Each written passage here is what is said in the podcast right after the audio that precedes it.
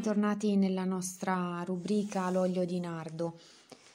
Oggi assistiamo a una forte crisi del padre.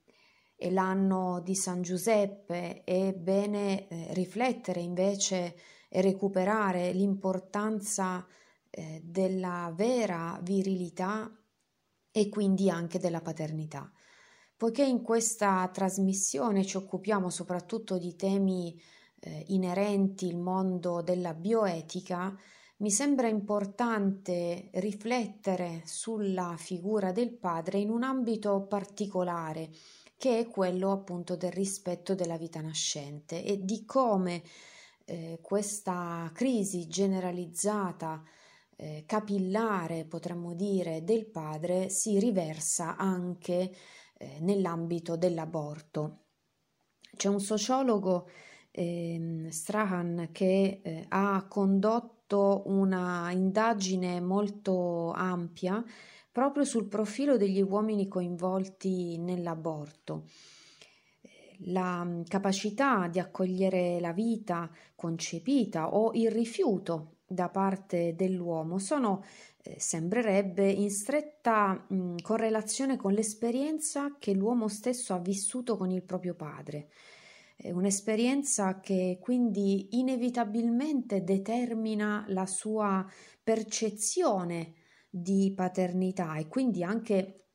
eh, il suo modo di manifestarla verso i figli generati, anche quelli non ancora nati.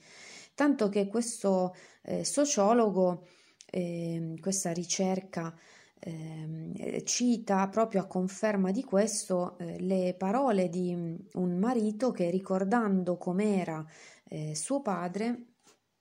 eh, realizzò i motivi per cui egli stesso eh, aveva accompagnato più volte la moglie ad abortire senza impedirlo. E ehm, emerge proprio eh, il fatto che l'assenza di questo esempio dovuto eh, alla,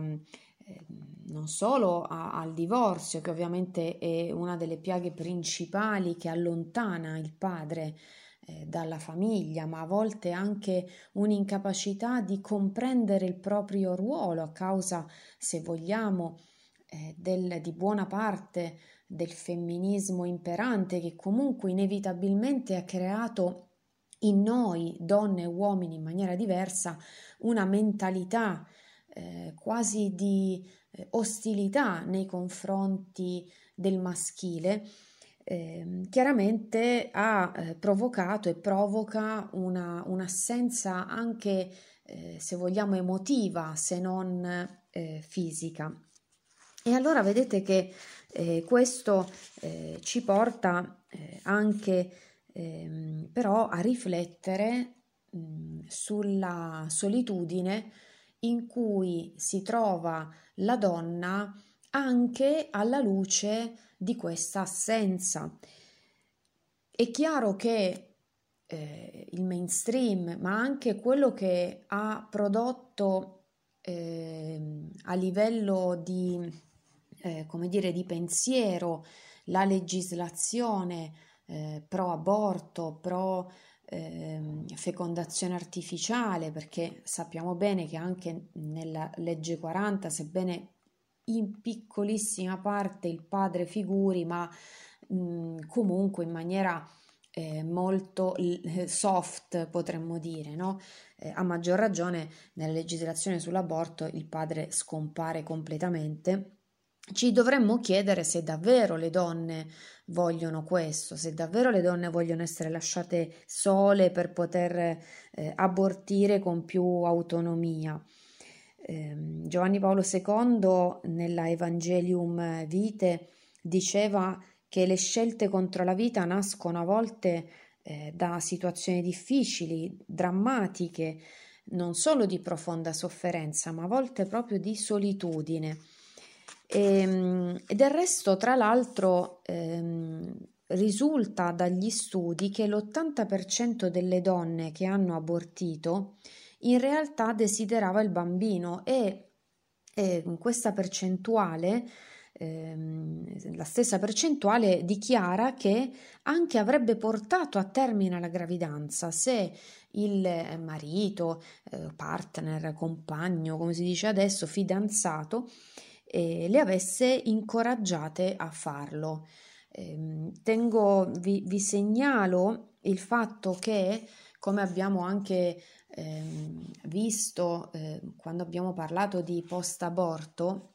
dobbiamo ricordarci che in realtà la donna vive in gravidanza una situazione di grande fragilità emotiva e quindi eh, anche in una situazione eh, normale, fisiologica, in cui il figlio è desiderato, ha, eh, attraversa un momento anche di passaggio generazionale, ci sono libri interessantissimi su questo tema, quindi figuriamoci in una situazione in cui deve, eh, tra virgolette, scegliere eh, per la morte del proprio figlio in grembo. E si è visto, appunto, ripeto, che invece le donne che eh, hanno a fianco una figura che le sostiene, che le accompagna, che le conferma eh, in, in, quella situazione di accoglienza eh, della vita umana, eh, solitamente scelgono per la vita.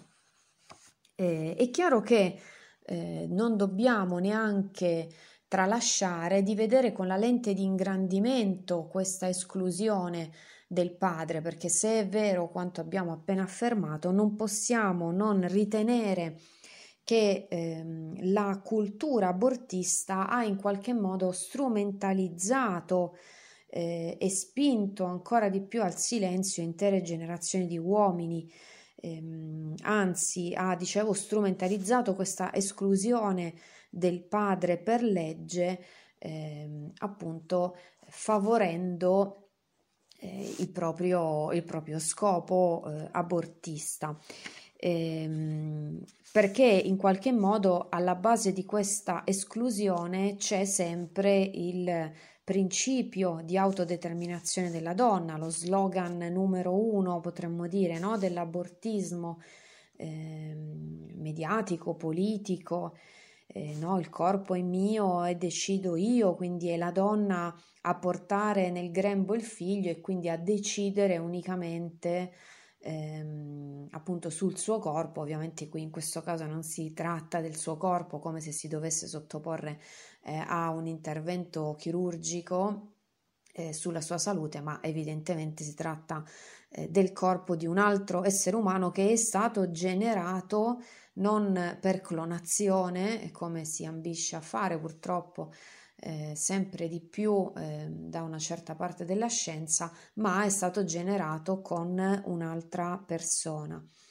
Ebbene, è chiaro che qui dobbiamo tenere conto che c'è anche una visione ideologica della sessualità, della, pre- della procreazione eh, umana, perché appunto non tiene conto di questo eh, dato fondamentale eh, della presenza dell'altro genitore. Però eh, dobbiamo anche dire che eh, non solo, non ci sono solo ombre da questo punto di vista, ma che negli ultimi anni, anche con un ricambio, potremmo dire, generazionale, eh, la sensibilità degli uomini rispetto alla loro relazione con il concepito e quindi con l'aborto si è gradualmente eh, modificata. Ci sono eh, uomini che tentano di opporsi eh, all'aborto, che addirittura raccontano il dramma vissuto nel tentativo di salvare il figlio eh, e quindi che esprimono anche pubblicamente la loro sofferenza eh, da questo punto di vista, ma che eh, appunto non, non vengono evidentemente ascoltati. Ci potrebbe essere una fetta eh, di quella eh, appunto di, di, società in cui l'uomo eh, ripensa al modello culturale che, in cui lo hanno in qualche modo eh, ingabbiato eh, per ehm, decenni ehm, ma che non sembra riuscire ad emergere. E tra l'altro da questo punto di vista anche l'evolversi della eh, della situazione dell'aborto eh, verso sempre di più un aborto chimico, eh, di cui abbiamo ampiamente parlato, eh, anche qui mette in causa ehm, la figura maschile. Eh, mi riferisco non solo all'RU 486, quindi appunto all'aborto farmacologico, ma già alla gestione della cosiddetta contraccezione di emergenza. Eh, è chiaro che qui il problema è sia di responsabilità e quindi di recupero eh, di, quella, di alcune di quelle doti eh, propriamente eh, maschili di fronte eh, appunto alla generazione, ma già ancora prima di considerazione della sessualità,